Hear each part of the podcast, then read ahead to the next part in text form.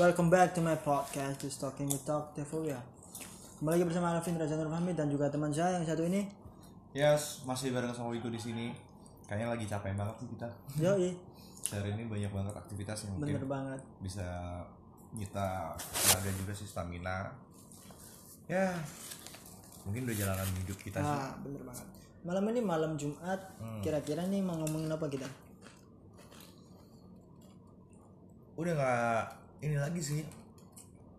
Udah nggak melulu soal keresahan tapi melulu tentang sambatan kali ya sekarang ya. Lebih ke arah pertanyaan-pertanyaan yang bisa menyakitkan hati Yoi, yang ditanyain kayak contoh misal kita datang ke kondangan temen temen yang jadi tamu itu pasti nanya datangnya sama siapa sendirian kapan Anjing. gandengannya ya kan yoi. Tapi itu beberapa pertanyaan yang salah satu salah satu pertanyaan yang bikin kita kesel banget bukan kesel sama temennya bukan kesel sama yang nanya tapi kesel sama diri sendiri gitu Yoi. Kenapa sampai detik ini kok masih gini-gini aja? hmm. Sampai kapan? mungkin masih relate banget sama yang namanya quarter life crisis cuman kita nggak ngomongin soal itu kita ngomongin soal kenapa teman-teman bisa ngomongin eh, kenapa teman-teman bisa dengan sengaja mempertanyakan hal itu padahal kita sendiri masih nyantai-nyantai aja kan jadi keinget gitu loh Bener banget. Toh kenapa kita mau menuju ke sesuatu hal yang serius? Hmm. Apa karena lingkungan atau karena paksaan seseorang itu nggak sangat nggak nyaman menurut saya. benar banget kalau sama paksaan dan juga tekanan itu pasti nggak bakal nyaman banget apalagi dipaksain untuk segera menikah Bener banget. segera cari jodoh itu bener-bener nggak banget gitu kan ya. Yoi. ya semoga aja lah untuk beberapa bulan ke depan atau secepatnya kita dapat jodoh. Tapi bukan soal jodoh lagi. Soal perasaan yang ditanyain. Kalau mungkin Bigo yang ditanyain seperti itu fine fine aja. Ada kalanya di malam-malam tertentu waktu mau tidur pasti bakal mikir Hmm. sampai kapan kayak gini? Ya. terus kapan punya jodoh? Kapan punya pacar? gitu kan ya. Jodoh itu jodoh mati dan apa namanya itulah sudah ditentukan. Cuman waktunya atau timelinenya Nah. yang memang belum saatnya. itu juga benar tapi kalau ngomongin soal jodoh itu takdir Hmm. Nggak sih jodoh rezeki adalah takdir Hmm. tapi kalau mati itu bener-bener kodrat banget iya kan Sama aja sih. hmm. mati adalah kodrat sama kayak Alvindra ditakdirkan sebagai seorang cowok itu kodratnya nggak bisa dibantah nggak bisa diulang lagi nggak bisa dicariin lagi paham nggak maksudnya Iya bang bang. kayak misalkan rezeki kita bisa nambah rezeki kalau yang atas bisa ngeridoi dan ditakdirkan untuk menjadi orang yang kaya raya Misal- misalkan seperti itu Hmm. kita bisa jad- eh, jadi suami orang yang tercantik di dunia kalau kita mau usaha sama kayak rezeki Ya. jadi perbedaan antara jodoh dan juga jodoh rezeki dan juga ke- kematian itu Ya. paham kan ya Ya memang memang sama jalannya. Cuman cuman kan timelinenya yang nah waktu masalah waktu timelinenya yang nggak hmm, sesuai dengan keinginan kita. benar. Apa pun yang dipaksain. Balik lagi apa pun yang dipaksain juga nggak bisa. Tuhan yang maha tahu kapan kita siapnya. Yoi. kita tinggal berproses aja mencari kesibukan atau enggak kita masih tetap usaha ikhtiar Ah apa bener masalah banget. bahasanya Karena seperti kan itu Tuhan sudah memberi kita porsinya masing-masing. Ah bener banget porsinya masing-masing. Tinggal kitanya aja gimana mau usaha atau enggak. hmm bener banget Kalau nggak usaha ya gini-gini aja. Iya bener kalau kita nggak cari jodoh sampai kapan pun ya sampai tua pun ya kita masih tetap Hmm. ngejomblo aja sih cuman ada plus minusnya kalau misalkan kita jomblo saat ini apa plus minusnya kita ngomongin soal plusnya dulu aja plusnya orang jomblo di umur 25 tahun kasarannya di umur 22 sampai ke 25 tahun Hmm. Dia ini bisa menggali semua yang belum dia gali Bener dalam banget. artian dia bisa mengeksplor lagi Ya. apa pun yang belum dia pernah kerjakan Yes. sama sekali dan bisa menambah pengalaman Hmm. ilmu wawasan dan juga income yang masuk Ya, benar. iya nggak sih Iya, benar banget. Ya, ya, gitu secara nggak langsung ya kehidupan Alvin sih seperti itu. Hmm, bener. Sambil kita cari, kita usaha Ah. aja. Sampingannya apa side jobnya? Hmm. Ya siapa tahu kalau kita udah kerja nanti kan ketemu jodohnya Lah. cocok gitu kan ya. Dan siapa tahu juga kalau udah cocok klop banget bisa diajakin nikah cepat gitu kan ya. Ah, Masuk. itu itu ngomongin soal positifnya tapi kalau ngomongin soal negatifnya ya mungkin kita gampang stres banget gak ada yang Ya, merhatiin Iya banget. ada sih merhatiin cuma Ya. bukan cuman tapi perhatian orang tua itu emang bener-bener besar banget dan kita nggak mau ngerepotin terus gitu loh Ya benar. Kalau kita terus-terusan diperhatiin sama orang tua kita sendiri juga rasa apa ya bukan nggak enak cuman udahlah sekarang waktunya orang tua kita ini lagi istirahat Yes. menikmati masa tuanya Ah, sekarang giliran kita udah udah nggak usah nggak usah perhatiin kita lagi kita udah gede kita udah tahu tanggung jawab mana yang benar mana yang salah gitu udah waktunya bergantian nah benar benar waktunya kita yang memelihara Ah. orang tua Hmm. bukan memelihara sih dalam artian kita yang mengasuh orang tua iya nggak sih Iya Bukan mengasuh, itu. maksudnya itu menafkahi. menafkahi membahagiakan Ah, ah. dengan apa pun hal itu ya Hmm, entah itu mengumrohkan menaikkan haji. Itu salah satu buat membahagiakan orang tua kita. Nah, memberikan nafkah di tiap bulannya, apa pun itu. Mungkin itu yang bisa kita share di malam ini tentang keresahan-keresahan kita. Cuman, buat teman-teman yang lagi ngerasain perasaan yang sama juga sama kayak kita, boleh banget teman-teman untuk tinggalin komen atau share aja lewat Instagram. Boleh banget. Di tag aja di Alvin Drazanor Fahmi ataupun Wigo di Twitter. Dan juga di Edwin, Edwin Wigo ya. At Edwin Wigo di Twitter pastinya. Dan Kalau juga di Instagram, at Alvinzo. Yes, kalau di Instagram mungkin kayaknya kita nggak buka dulu kayaknya, Hmm, cuma di Twitter aja. Soalnya apa? Kita sendiri lagi mengalami fase di mana Instagram itu adalah momok terbesar kita sendiri. iya, iya. Di mana-mana. mungkin kalau menurut saya Instagram itu Hmm. banyak negatifnya, Pak ya. Yes, benar banget. Sekarang untuk saat ini untuk banyak saat ini. Instagram. Saat ini. Instagram adalah sosial media terburuk kalau Terburuk. menurut kita. Dalam artian banyak banget orang-orang yang nggak tahu fungsi dari Instagram. Ya. Instagram adalah apa ya? Kalau digunain dengan positif mungkin jatuhnya bisa promosi tentang Benar, kerjaan, benar, benar, benar. usahanya dia sendiri. Tapi sekarang kayak seakan-akan orang itu memamerkan hidup gue ini. Nah, hidup gue ini lebih bahagia ketimbang hidup lo. Ya, bener banget. Gitu kan ya? Mm-mm.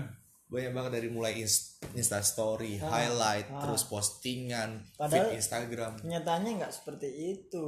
Hmm. Cuman biar dilihat orang itu biar wah gitu loh. Iya gak sih? Bener. Rada susah juga buat ngilangin stigma seperti itu. Ma- maksudnya bukan stigma ya, stereotype. Ah, Instagram adalah ajang untuk memamerkan sesuatu, Benar. entah itu liburan, kekayaan, dan juga barang-barang baru, barang-barang mewah. gitu kan. yes. sebenarnya kalau digunakan dengan positif itu pasti banyak banget nggak melulu tentang setelah nikah dia update status terus pakai caption caption yang menyinggung bukan menyinggung tapi menyindir teman-teman yang masih belum nikah terus sampai di tag juga gitu kan ya nggak apa ya bukan bukan tempatnya kalau menurut saya sendiri bukan tempatnya di situ kalau Instagram itu Instagram cuman sekedar share aja. Nih aku lagi ngerjain ini. Mungkin teman-teman yang lagi nonton postingannya Wigo tertarik. Coba deh DM kita ajakin bisnis di sini. Kayak gitu misalkan. Setidaknya kan Instagram kalau benar untuk me, me- apa melakukannya itu bisa menghasilkan yes bener income banget yang sangat bagus buat Nah. hidup kita. contoh aja kalau teman-teman lagi buka usaha bisa diiklanin lewat Instagram Nah. pribadinya gratis dan pangsa pasarnya juga bisa pilih sendiri gitu Iya. kan ya ada juga eh, contoh-contoh eh, berbayar Instagram mungkin teman-teman bisa naruh beberapa ratus ribu untuk apa ya menggunakan jasa dari Instagram tersebut Instagram iklan agensi Instagram maksudnya jadi bisa bisa untuk itulah income-nya dia sendiri pribadi gitu Hmm. ya mungkin itu sih yang jadi keresahan saat ini Tapi Mulai dari dibanding Instagram sama Twitter itu lebih enakan Twitter karena kan penggunanya Twitter itu lebih bijak, Pak, menurut Hmm. saya. bener banget realita Twitter adalah realita sebenar-benarnya di dunia nyata. Nah, dan info yang terupdate untuk semua sosial media nomor satu sampai saat ini ada Twitter. Yes. contoh misalkan ada kebakaran di mana. Detik itu juga Twitter setelah diposting bakal jadi trending topik kalau misalkan Hmm. human interestnya center uh, attentionnya ada di Twitter. berita tersebut. Ah. Iya kan? Dan akhirnya bisa naik ke Instagram, bisa naik ke Facebook, bisa naik ke sosial media yang lain, Line Today, yeah iya kan? Line Bahkan portal berita pun juga masih menggunakan Twitter untuk menjadi bahan sumber beritanya dia, ya iya. gitu kan ya? ah Banyak banget sebenarnya kalau Twitter. Ya ini bukan nyaranin teman-teman untuk mainin Twitter, cuman kalau teman-teman yang lagi main Twitter, gunakanlah Twitter dengan bijak Benar sebijak-bijaknya. banget. Mungkin seperti itu. fase-fase kita dulu waktu SMA itu nggak ada Instagram ya ada sih Instagram cuman nggak ada. cuman pengguna iPhone ya yang Hanya bisa yang iPhone. bisa ngakses cuman zaman zaman SMA kita kan boomingnya pakai BlackBerry BlackBerry, nah di situ kan Twitter booming banget benar banget. setelah Twitter adalah Facebook salah satu baru Twitter Twitter adalah salah satu sosial med- uh, sosial media yang mungkin bisa mendewasakan penggunanya. Ah, ah. Dalam artian semua followers, following dan juga uh, isi konten dari Twitter sendiri itu mem- me- apa ya kalau dibilang menunjuk bukan menunjukkan, tapi mengarahkan si penggunanya tuh untuk bisa menggunakan sosial media itu lebih bijak lagi. Nggak melulu tentang curhatan, nggak melulu tentang sebel sama orang, nggak melulu tentang kesel sama orang-orang kantor di Ya. sekitarnya, tapi Twitter lebih dari itu sob. Twitter bisa kamu gunain untuk ajang promosi sekarang udah bisa pakai Twitter loh. bisa ya Ada agensinya sendiri loh. bener nggak sih kalau kita waktunya waktu butuh seseorang tapi nggak ada temen akhirnya kita bisa ngobrol sama Twitter Yes, dan bener situ juga teman-teman kita bisa balas atau nge-retweet Nah, bener banget. kita akhirnya bisa ngobrol meskipun Hmm. kita nggak ada teman Ada banyak kegunaan dari Twitter sendiri. Mungkin dari teman-teman yang mungkin masih saat sampai saat ini masih menggunakan Twitter. Ya, saran saya pribadi sih gunakanlah Twitter sebijak-bijaknya sebelum Twitter itu mengarah ke arah ke Instagram. eh Benar banget, jangan sampai Twitter itu jadi sosial media yang penuh dengan keriaan ya. yo eh Riak banget, sombong banget. Ria itu yang itu Ria Hmm, bukan riak dong itu. apa umbel Ngumbel dong, bisa pakai mulut. dahar ya Ya ada sih beberapa beberapa ah, beberapa hal-hal penting yang mungkin belum bisa kita omongin di malam hari ini. Cuman poin dari pembicaraan malam ini adalah tetap masalah keresahan cuman tidak mendalam lagi. Lebih ke arah keseharian kita, lebih ke arah beberapa penemuan-penemuan, bukan penemuan tapi hal yang pernah dirasain sama teman-teman kita juga pernah rasain kita share di sini. Yo. Jadi mungkin teman-teman kalau mungkin ada sesuatu yang diresahkan bisa di-share banget di ini Twitter kita di @alvinsio atau Edwin Wigo. Mungkin bisa kita bahas di podcast ini Yes, banget. untuk ke depannya biar lebih baik lagi. Yes, itu dia. Ya, apa ya? Kita juga nggak bisa jamin semuanya juga bakal mulus. Ya, kita iya. cuma bisa. Yang penting kita sih usaha aja. Yes, benar banget. Ini ngomongin soal mulus atau usaha bukan ke arah konten kita ya, tapi ke arah kehidupan kita yang lebih Nah. baik lagi. Entah itu kita yang lagi ngobrol atau teman-teman yang lagi dengerin. Semoga aja untuk ke depannya dari podcast ini bisa diambil pembelajaran yang Nah. bisa digunain buat teman-teman untuk tidak salah langkah seperti kita atau teman-teman yang lain. gitu. Ya, betul banget. Tapi banyak banget kisah-kisah yang masih belum kita ungkap kayak dari narasumber dari narasumber-narasumber yang masih belum kita undang juga. Yo, eh. Wah, kayaknya banyak banget. banget. Tadi pagi aja ada si Oki, temennya Wigo pribadi, teman kampus ngomongin soal beberapa keresahannya dia yaitu dunia kerja sob Oh iya. Berarti ya belum pernah kerja belum? belum Atau pernah baru sama sekali masuk di dunia kerja? belum pernah sama sekali masuk di dunia kerja cuman dia tuh pernah bantuin kakaknya di salah satu apa ya perusahaan di bidang konveksi Oh, soalnya kakaknya kakak sepupunya itu adalah owner kalau nggak salah owner dari perusahaan konveksi di Surabaya. nggak tahu kurang tahu juga di Surabaya atau di mana cuman di situ kita juga lagi nge-share juga semua pengalaman yang pernah dialamin sama Oki dan juga Wigo. Dalam artian poin dari pembicaraan tersebut adalah di mana kuliah itu tidak menentukan teman-teman ini Bener bisa banget. jadi orang sukses. Bener banget. Dan orang pinter di akademi tidak menentukan orang itu bisa jadi sukses. Ya setuju saya. Ya kan? Yoi. Orang yang pinternya sekalipun pinter IQ-nya tinggi sekalipun nggak mungkin bisa dapetin cewek yang nah. Cantik banget. Semua itu cuman rahasianya Tuhan yes. Jadi teman-teman. Ya kembali lagi ke usaha kita. Hmm, bener. bagaimana kita eh, menjadikan teman kita itu bermanfaat. Nah Salah bukan satunya ya. memanfaatkan ya, Nah. bukan dalam arti ya memanfaatkan contoh ya. seperti kalau kita lagi nggak ada kerjaan Hmm. mungkin dia bisa memberikan kita kerjaan. Ya menurut saya sih relasi lebih lebih lebih bener pak relasi. Lebih baik. Nggak cuma soal relasi sih bukan bukan masalah pekerjaan doang temen, tapi dalam artian teman bisa membantu untuk konsultasi. Bukan konsultasi tapi sharing. Dalam artian kita bisa menggali teman Ah. yang sambat ini apa yang kamu punya? Ayo kita kembangin bareng-bareng.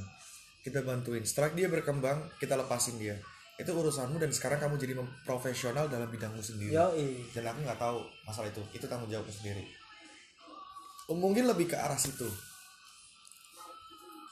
nggak nggak harus kita tuntut teman-teman harus kayak gini Hmm.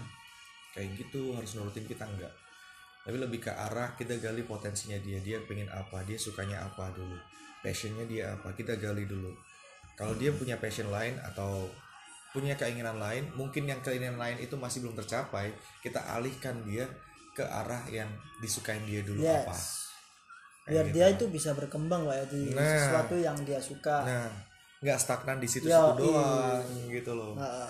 Nggak harus melulu dia sambat melulu di Twitter Yes. gitu. Kasihan juga sih teman-teman yang kayak gitu. Ya poinnya ya ada tiga sih sebenarnya di malam hari ini yang kita apa ngomongin aja pak?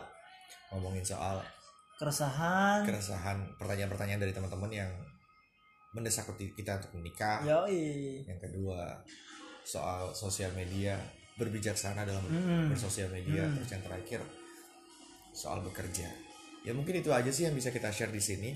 Berikutnya kita bakal ngomongin lagi beberapa hal yang mungkin menarik banget yang mungkin juga teman-teman ini ngerasain hal yang sama yang kita rasain juga. Yes. Jadi itu aja thank you banget buat teman-teman yang udah uh, dengerin podcast kita malam hari ini. Yes. So see you next time. Alvin pamit. We go pamit. Goodbye